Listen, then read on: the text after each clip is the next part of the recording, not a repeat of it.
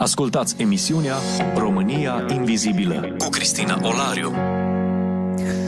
Bine v-am regăsit, prieteni, la o nouă întâlnire. Îi spunem bun revenit invitatului nostru, domnul Valeriu Ghilețchi, politician din Republica Moldova și pastor în același timp. Bun revenit în emisiunea noastră. Bine v-am găsit și mă bucur să fim din nou împreună. Trebuie să recunosc că mi-a prins bine discuția pe care am avut-o în uh, episodul trecut și în situația actuală mă gândeam ce o mai potrivit cu care să vorbesc despre ce se întâmplă la granița Ucrainei ar fi decât prietenul deja al nostru, al emisiunii noastre. Uh, vorbim despre un conflict la granița cu Ucraina, sunt informații diverse și așa cum deja am observat, nu întotdeauna tot ceea ce citim în presă putem să credem ad literam, ci trebuie interpretat într-un anumit context. Uh, recunoaștem că România lecturează diferit toate aceste informații, în primul rând că, pentru că noi nu avem acel background uh, rusofon sau cu, cu problemele uh, pe care le experimentează țările foste uh, aparținătoare ale Uniunii Sovietice. Uh, prin urmare, ne uităm înspre Ucraina și încercăm să înțelegem ce se întâmplă acolo, cum am putea să uh, ne rugăm pentru această țară, cum ne afectează pe noi personal criza de acolo. Prin urmare, haideți să încercăm să creionăm puțin, uh, puțin tablou. La granița Ucrainei, la momentul actual, suntem informați că sunt mii de soldați ruși, că sunt aduse uh, forțe militare puternice. De asemenea, avem un istoric din 2014 de, pe care uh, Rusia l-a, l-a avut cu această țară un istoric mai vechi, bineînțeles, dar un istoric al unor, uh, um, eu știu, conflicte recente în această zonă. Ajutați-ne puțin să înțelegem ce se întâmplă, de fapt, în Ucraina acum. Situația din Ucraina, special uh, dacă vorbim de partea de est a Ucrainei, uh, este foarte tensionată. E o tensiune atât politică cât și militară așa cum ați menționat, după anexarea ilegală a Crimeei în 2014, relațiile dintre Federația Rusă și Ucraina au fost deteriorate foarte mult. Uh, în toți acești ani de zile s-au încercat uh, diferite soluții pentru a plana acest conflict, dar uh, nimic nu a dat rezultatul dorit. Au fost aplicate sancțiuni Federației Rusiei, în continuare sunt aplicate Acum, pe lângă anexarea Crimeei, au fost conflicte militare în estul Ucrainei, în zona așa numită Donbass. Avem deci un conflict în partea de est a Ucrainei, care de asemenea nu este soluționat. Toate aceste neînțelegeri, ele de fapt vin dintr-o, aș putea spune așa, poate frustrare, poate neacceptare a noi realități. În 1991 s-a prăbușit Imperiul Sovietic. Ucraina, la fel ca Republica Moldova și încă alte 15 republici, făceau parte din cei ce se numea atunci Uniunea Republicilor Sovietice Socialiste. După prăbușirea URSS, practic toate republicile și-au declarat independența, inclusiv Ucraina, Republica Moldova. Țările Baltice au fost primele care au ieșit din spațiul sovietic. Ele au avut un parcurs mai, cum să zic așa, mai cu succes, s-au integrat foarte rapid în Uniunea Europeană, în NATO. Celelalte republici au început să stagneze. Totuși, în ultimii ani, țări cum sunt Republica Moldova, repet, Ucraina, Georgia, și-au declarat uh, un parcurs euroatlantic și-au declarat un parcurs de integrare în Uniunea Europeană. Pentru Federația Rusă, care este într-un fel succesoarea URSS, acest lucru este greu de acceptat, în special pentru domnul Vladimir Putin, care este actual președinte al Federației Ruse. El a declarat într-un interviu și fraza lui a devenit celebră și anume că prăbușirea URSS este cea mai mare catastrofă a secolului 20. Adică politic vorbind, el consideră că este uh, o catastrofă, este uh, o, o dramă, o tragedie ce s-a întâmplat în legătură cu prăbușirea URSS. După prăbușirea URSS s-a schimbat și configurația politică internațională. Dacă până atunci, în linii mari, era o lume bipolară, adică erau Statele Unite împreună cu Vestul și de cealaltă parte era URSS împreună cu lagărul socialist. După, repet, prăbușirea URSS, lumea într-un fel a devenit monopolară. Domnul Putin nu este de acord cu lucrul acesta, profitând acum și de o anumită slăbiciune pe care o vedem în vest, inclusiv în Statele Unite, el a decis să se revanșeze și încearcă să-și recucerească fostele teritorii, fostele republici, să le aducă cel puțin în zona de influență a Rusiei. Toate acestea le-am spus ca să se înțeleagă, de fapt, contextul acestui conflict. Pentru Federația Rusă, pierderea Ucrainei este o pierdere deosebit de mare, pentru că Ucraina este și un popor slav și atunci aceste două popoare secole de-a rândul au fost împreună.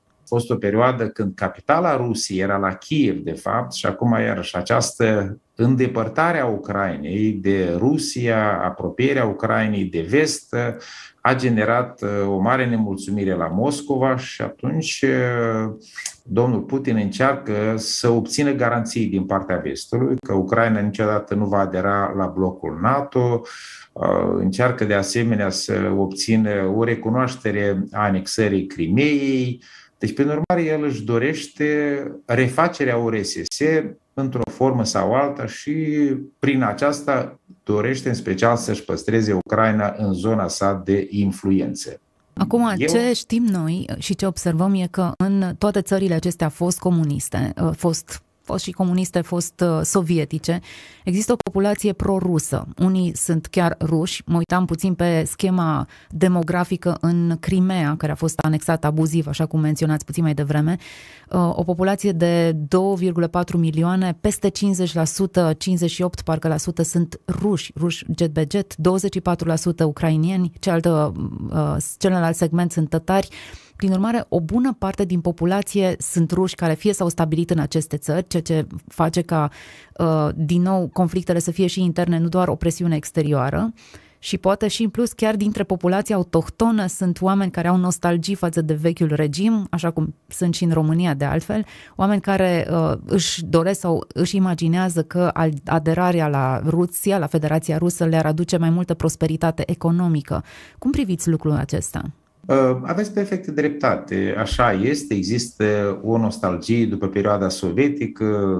Foarte mulți oameni, privind înapoi, uh, își amintesc cu o anumită nostalgie de vremurile pe care le-au trăit.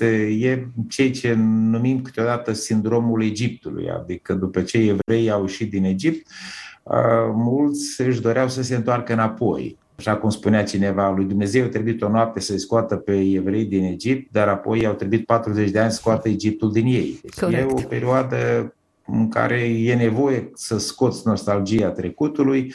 Acum mai este un element interesant.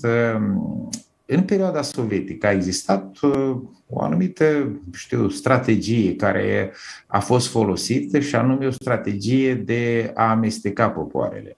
Dacă vă amintiți, în Vechiul Testament așa s-a întâmplat cu Samaria. După ce a fost luată Samaria, au adus locuitori din alte părți în Samaria, ca să nu se mai păstreze cumva o populație omogenă din punct de vedere etnic, religios.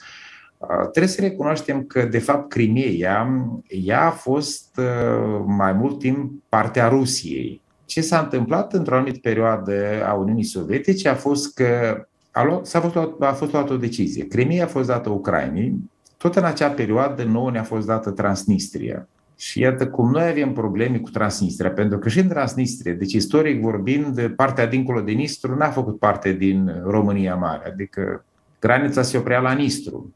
Așa Dar e. ni s-a luat accesul la mare, ni s-a luat Cetatea Albă, ni s-a luat accesul la mare, la Dunăre și ni s-a dat Transnistria, Uh, Ucrainei s-a dat Crimea și la acel moment parcă lucrurile nu prea făceau sens, dar se pare că au fost făcute uh, intenționat din nou ca să amestece popoarele, să ai în Crimea mai mulți uh, rusofili, la fel e și în Transnistria. Pe aceasta se explică și, mm, să zic așa, dificultatea de a soluționa conflictul transnistrian pe care noi îl avem, pentru că o bună parte din populația dincolo din Nistru este vorbitoare de limba rusă. De fapt, acolo sunt și mulți ucrainieni, dar ea, din nou, e, s-a folosit această strategie pentru a crea probleme în timp pe undeva uh, cei care conduceau RSS cred că erau conștienți de faptul că s-ar putea ca într-o zi aceste republici, aceste popoare să-și ceară dreptul la autodeterminare, dreptul la independență, ceea ce și s-a întâmplat. Dar că vedem acele schimbări care le-au făcut, ele devin așa o pedică, o frână în obținerea unei independențe adevărate. Deci, prin urmare, Federația Rusă, așa cum era conceput și în perioada URSS, folosește cu mult succes acest lucru. Ei au și un principiu pe care l-au anunțat deschis. Ei își apără vorbitorii de limba rusă, oriunde s-ar afla ei. Fie că se află în Moldova, fie că se află în Ucraina, se află în Georgia, pentru ei nu contează. Dacă sunt vorbitori de limba rusă, adică sunt uh, etnici ruși acolo, ei simt datoria să vină în ajutorul lor și să-i apere. Ceea ce e bine atâta timp când nu se atacă, eu știu, independența și suveranitatea unui stat. Cred că drepturile unei minorități, indiferent din ce țară, trebuie respectate, sunt oameni și cred că ține cumva de cultura și civilizația la care am ajuns. Dar uh, aici e vorba de ceva mult mai mult. Prin urmare, tensiuni externe, presiuni din partea Rusiei pentru recâștigarea teritoriilor, Um, tensiuni interne prin faptul că există o populație mixtă în care predomin, predomină în anumite zone cheie populația rusofonă sau rusofilă mai degrabă, um, asistăm la un sud al Ucrainei și o miză a porturilor la Marea Neagră. Cred că aici e un, un filon sensibil. Există presiune militară, dar și presiune economică.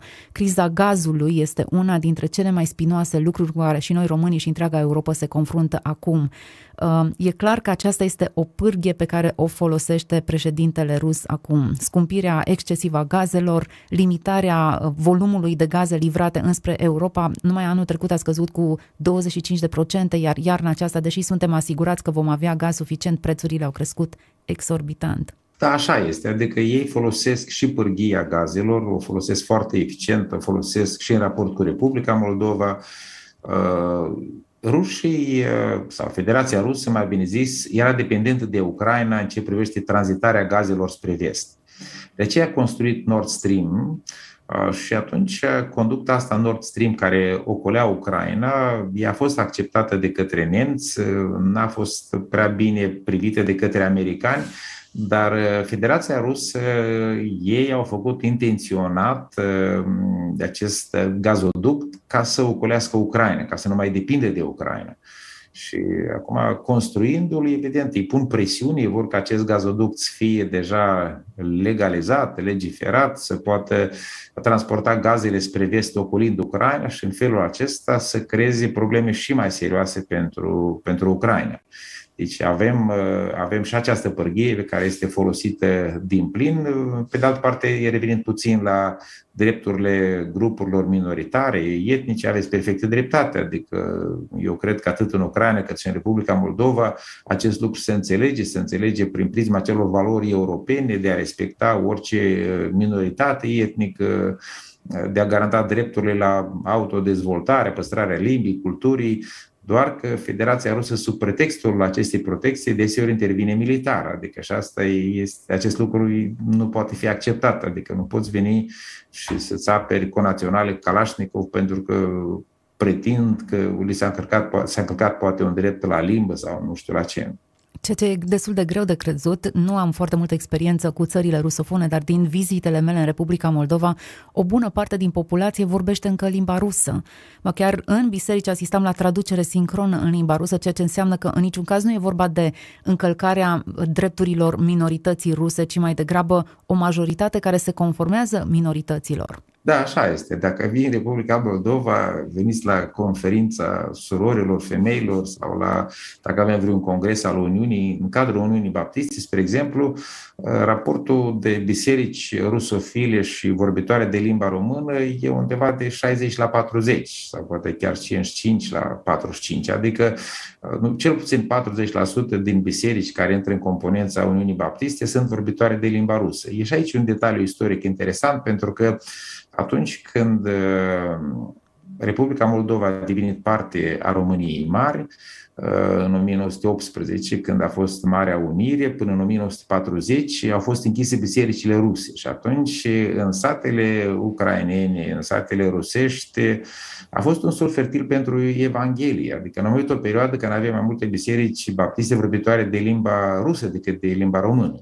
acum încoace, noi am evangelizat și satele vorbitoare de limba română, adică și din cauza aceasta, iarăși, în componența Uniunii, ca un mic detaliu, așa cum foarte bine l-ați observat, uh, noi ținem cont de acest lucru și nu vrem să impunem cu forța, adică limba română, încercăm să facem traducere doar ca să păstrăm unitatea, pentru că totuși ținem la unitatea frățăității, de altfel ca și la unitatea țării. Foarte înțelept și bine procedat. Bun, pentru că ne-am propus în discuția aceasta să vedem cum am putea să ne rugăm pentru situația din Ucraina. De aceea și încercăm să înțelegem de fapt ce se întâmplă acolo, cum ne afectează pe noi. Nu mai e problema că se întâmplă ceva într-o parte a lumii și lucrul acela nu ne privește, e bucătăria lor, n-au decât să facă ce știu.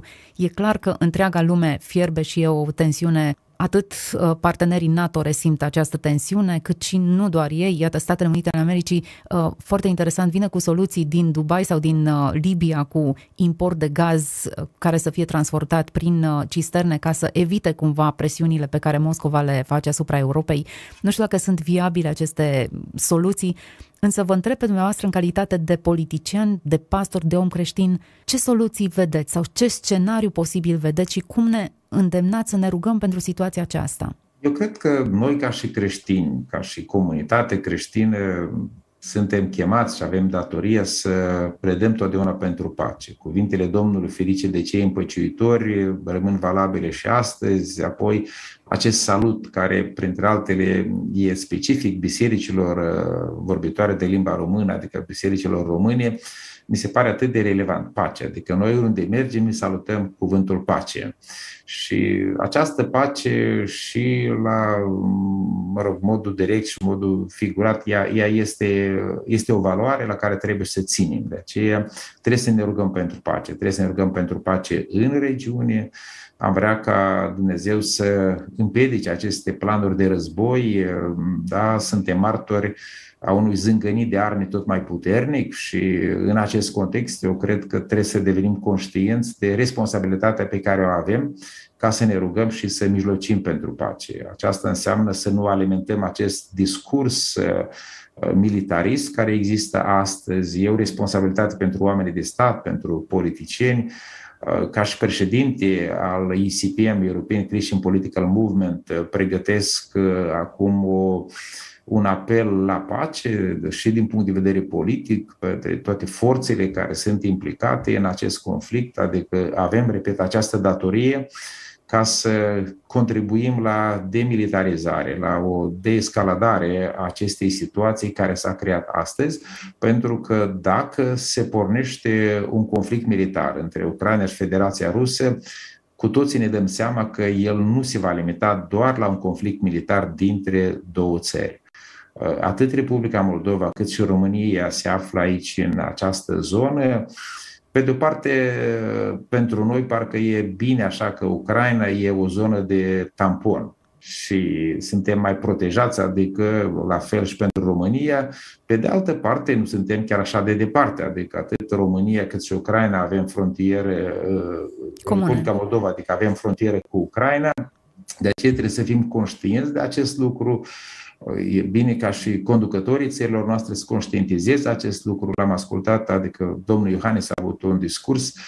Pe de o parte a vorbit bine, pe de altă parte cumva a omis cu totul Republica Moldova și așa hmm. parcă ne-am întristat. Adică până la urmă suntem și noi aici în regiune, avem și noi nevoie de susținere, să știm că suntem luați în, în calcul, nu suntem uh, uitați. Deci, prin urmare, e nevoie, repet, de rugăciune, e nevoie de multă înțelepciune, e nevoie de vigilență. Mie, cumva, reflectând asupra acestei situații, mi-a venit în minte ce s-a întâmplat sau evenimentele descrise în cartea Neemia. Dacă vă amintiți, când Neemia a venit la Ierusalim și au început reparația zidurilor Ierusalimului, Uh, s-a creat o situație de conflict, o situație foarte tensionată și ce mi s-a părut interesant dacă citiți această istorie, spre exemplu, în Neemia 4 cu 17, acolo spune că ei cu o mână lucrau, iar în altă mână țineau sabia sau sulița. Adică e bine să fii și pregătit, pentru că tot acolo în Neemia este de fapt și un proverb în limba rusă care spune că un om înștiințat sau un om informat este un om înarmat. Hmm. Eu cred că e Interesant. bine să fim informați, adică această înștiințare pe care chiar o face Radio Vocea Evangheliei este necesară. E bine să ne rugăm, dar totodată e bine să ne facem datoria noastră. Iarăși, revenind la această, această situație cu Neemie, mi se pare din nou interesant cum el zice, Dumnezeu ne va apăra. Dar în același timp a făcut apel către toți să fie gata, să fie înarmați și să fie gata. Adică dacă vă amintiți data trecută, cred că am menționat acest principiu de care mă conduc în viață, fac tot ce depinde de, Dumne- de mine, iar Dumnezeu va face restul. You do your best and God will do the rest. Sună în engleză așa mai, mai frumos. Adică noi trebuie să ne facem datoria care o avem, ce ține de noi, ne rugăm și încredințăm toate lucrurile în mâna lui Dumnezeu. Eu am urmărit uh, sesiunea adunării parlamentare a Consiliului Europei, mai urmăresc ce se întâmplă în Parlamentul European și pe undeva te întristează că totuși uh, sunt lucruri mult mai importante la care trebuie să atragem atenție dar sesiunea pe cei, de exemplu, s-a început cu dezbaterea unui raport uh, pentru apărarea drepturilor LGBT și atâtea, atâtea discursuri și atâtea, în timp ce avem proverbul ăsta românesc, țara arde, baba speaptă, Chiar așa. pentru expresie, dar adică noi ar trebui să fim conștienți de anumite pericole eminente care stau în fața noastră și iarăși să ne rugăm pentru ele, să vedem ce putem face ca să nu cumva contribuim la anumite provocări, la declanșarea unor conflicte militare și eu mă rog iarăși pentru cei care astăzi sunt uh, în fruntea țărilor occidentale, cred că e bine să ne rugăm și pentru domnul Putin. Eu cred că Dumnezeu poate și lui să-i vorbească. Nu știm exact ce are el în minte, dar din nou, e bine să, să fim gata pentru orice situație. Spuneți-mi, pacea este într-adevăr pusă pe lista de discuții sau este doar un deziderat pe care noi oamenii de rând îl avem? Bine, eu nu particip la aceste discuții, nu știu exact. Eu cred că ar trebui să fie, adică eu cred că ar trebui să fie și toți trebuie să fie conștienți de faptul că uh, avem iarăși acest proverb că cea mai proastă pace e mai bună decât cel mai bun război. Chiar adică așa. Uh, a fost un comandant de oș german, nu mă amintesc acum cum îl uh, chema, el a avut o afirmație de genul nu victoria este sfârșitul unui război, ci pacea. Hmm. Adică unii se gândesc cine va învinge și el a avut o afirmație foarte înțeleaptă. Nu victoria, ci pacea este sfârșitul cu adevărat al războiului. Și noi deja asistăm la un război de ăsta informațional, un război politic, război al declarațiilor care se fac. Și este important totuși, prin tot ce facem, să căutăm pacea, adică trebuie să urmărim această pace. Trebuie să ne rugăm pentru pace, să urmărim pacea prin ceea ce facem noi. De aia ziceam că și din numele ICPM voi face un apel, fie va fi așa, poate un apel mai mic din partea unei mișcări politice uh, nu atât de mari în Europa, dar eu cred că vocea oricărui contează acum. Așa, că, așa cum vă spuneam, mă bucur că și Radio Vocea Evangheliei acordă spațiu pentru, pentru acest subiect. E bine să fim informați, e bine să ne rugăm și e bine și noi să contribuim prin ceea ce depinde de noi la păstrarea păcii și la detenționarea acestei situații. Exact, uh, acesta era termenul la care mă gândeam și eu, care sunt lucrurile care pot detensiona toată situația aceasta. Avem informații din zona de sud a Ucrainei, Donetsk, uh, zona atât de afectată, Dobas, cum spuneați puțin mai devreme, uh, aveam informații că peste 2 milioane de refugiați erau în zona aceea, afectați profund de, de tot ce se întâmpla, prea puțin mediatizată problema asta, bineînțeles, noi trebuie să vorbim de minoritatea LGBTQ, nu de 2 milioane de oameni care se mută dintr-o parte în alta sau care nu mai știu cum va arăta ziua lor de mâine. E clar că aici e o, un segment de populație profund afectată de toate aceste de tensiuni. Nici nu îmi dau seama cum se culcă și cum se trezesc acești oameni gândindu-se în mod constant că nu știu cum va arăta, eu știu, următoarea perioadă, nu știu, nu știu direcția în care se va îndrepta Ucraina. Cred că și aceștia sunt un subiect bun de rugăciune, oamenii care locuiesc în zonele afectate, oamenii direct afectați de, de această tragedie. Și în același timp, Poate că ar trebui să ne rugăm și pentru uh, surse de informare corecte, în timp ce unele doar stârnesc războiul și alimentează conflictualitatea, cum ar fi să găsim un limbaj al păcii în mod real. Da, uh, sunt absolut de acord. De aia zic, e bine să urmărim discursurile noastre, adică ce mesaje transmitem noi, pentru că cuvântul are putere. Cuvântul are putere, noi știm acest lucru, de aici predicăm Evanghelia, fiind conștienți de faptul că uh, Evanghelia are putere, cuvântul are putere, dar puterea aceasta poate fi folosită și în alte scopuri. Adică dacă e un cuvânt sau un mesaj care are menirea să alimenteze un conflict, să provoace un conflict, atunci s-ar putea să să cerem consecințele. De aceea mi se pare extrem iarăși de important ce mesaje avem, ce mesaje avem din, dacă vorbim, vorbesc acum ca și pastor, ce mesaje avem de la învoanele noastre, ce mesaje au politicienii în parlamente, ce mesaje au președinții de țară astăzi, cei care sunt în uh, fruntea NATO, cei care sunt evident și în fruntea Federației Ruse, mă refer la domnul Putin, ne referim și la Duma uh, din Federația Rusă, adică toate aceste lucruri luate împreună, ele sunt extrem, extrem de importante acum.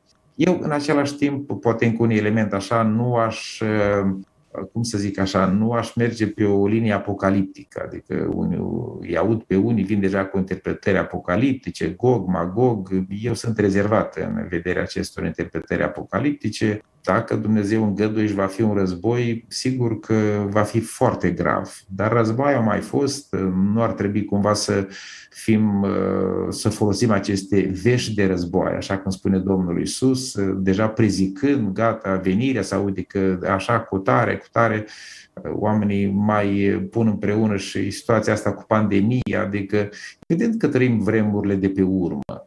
Dar trăind vremurile de pe urmă, trebuie să avem și aici iarăși o abordare înțeleaptă. Trebuie să fim totdeauna gata. E nevoie de rugăciune, e nevoie de vigilență, e nevoie să fii gata, indiferent de ce va fi și cum va fi. Și atunci apelul trebuie să fie mai degrabă din nou la credincioșie, un apel la pace, un apel la a predica în continuare Evanghelia, pentru că Evanghelia are putere și ea transformă inimile oamenilor, ea poate transforma și inimile conducătorilor țărilor. Deci este important să ne facem datorie acolo unde Dumnezeu ne-a pus să fim lumină și sare. Da, cred că îndemnul este bun, bine depus la inimă. Până la urmă, urmei, veștile de războaie sunt, circulă, sunt reale, însă Biserica lui Hristos nu este înspăimântată de aceste vești, ci mai degrabă provocată să trăiască într-o stare de curăție, de veghere, de alertă, de dedicare totală, așa cum cred că acesta este, de fapt, și mesajul Apocalipsei. Apocalipsa se da, finalizează exact. cu o nuntă. Da, exact, exact. Cu, cu speranță pentru, pentru credincioși. Bun, suntem la finalul acestei discuții, o discuție în care am trecut în revistă destul de scurt, e adevărat în jumătate de oră nu pot fi trecuți ani de conflictualitate în zonă, dar încercăm să înțelegem de fapt care este miza acestui conflict, în timp ce ambele tabere își inflamează mușchii arătând forțele militare de care dispune fie NATO, fie Rusia. Noi înțelegem că este momentul să pledăm pentru pace, să ne rugăm pentru ea și să avem un, un discurs, un limbaj al păcii care să susțină acest lucru. Aș vrea să vă rog pe finalul discuției să înălțați o rugăciune pentru Ucraina, pentru, pentru toată Europa, pentru Rusia, dar am o, o, o cerere specială. Știu că e neobișnuită, dar aș vrea să vă rog să vă rugați în limba rusă. Nu că neapărat... Mm eu știu, poate sunt rusofili care vor fi atinși de această rugăciune și să vă ruga și ei tot pentru pace, așa cum o facem și noi aici. Bine. Господи, Я благодарю Тебя за эту возможность общаться через радио Воча Евангелии. Благодарю Тебя за эти времена, которые Ты нам подарил. В то же самое время осознавая опасность, опасность в том числе военного конфликта между Россией и Украиной, я прошу, чтобы Ты сохранил нас от войны, помог сохранить мир. Господи, Благослови господина Путина. Дай ему мудрость и страх Твой, чтобы не была развязана война. Благослови президента Зеленского, чтобы и Украина не отвечала на провокации, которые могут быть. Благослови президента Соединенных Штатов Джо Байдена. Благослови руководство Евросоюза и НАТО. Господи, мы от Тебя зависим, но в то же самое время понимаем, что каждый из этих лидеров может повлиять в ту или иную сторону. Просим по Слову Твоему, чтобы Ты сохранил, чтобы Ты благословил нас, благослови Румынию, благослови Молдову, благослови наши народы, благослови дело Евангелия и благослови нас миром во имя Иисуса Христа. Аминь. Amin. Trebuie să recunosc că în limba rusă nu am mai avut rugăciuni la Radio Vocea Evangheliei, dar Sper mult... să nu aveți vreo sesizare de la Cicea că folosiți limba rusă acum la Radio Vocea Evangheliei. Eu cred că este momentul în care să le atragem atenția ascultătorilor noștri că Biserica lui Hristos se roagă în rusește, în română, în ucraineană, în toate limbile pământului și se roagă ca împărăția lui Dumnezeu să vină, împărăția lui care e neprihănire, pace și bucurie în Duhul Sfânt, pace categoric deasupra de toate. Vă mulțumesc foarte mult pentru prezența în emisiune, a fost o plăcere să vă ascult. Da, multă pace și multe binecuvântări. Așa să fie. Peste România, așa cum spuneați, binecuvântează, Doamne, România, binecuvântează da. Republica Moldova, Moldova, Ucraina, da. Rusia, NATO, întreaga lume, fie împărăția lui Dumnezeu peste toți. O zi frumoasă în continuare, fiți binecuvântat. Ați ascultat emisiunea România Invizibilă cu Cristina Olariu.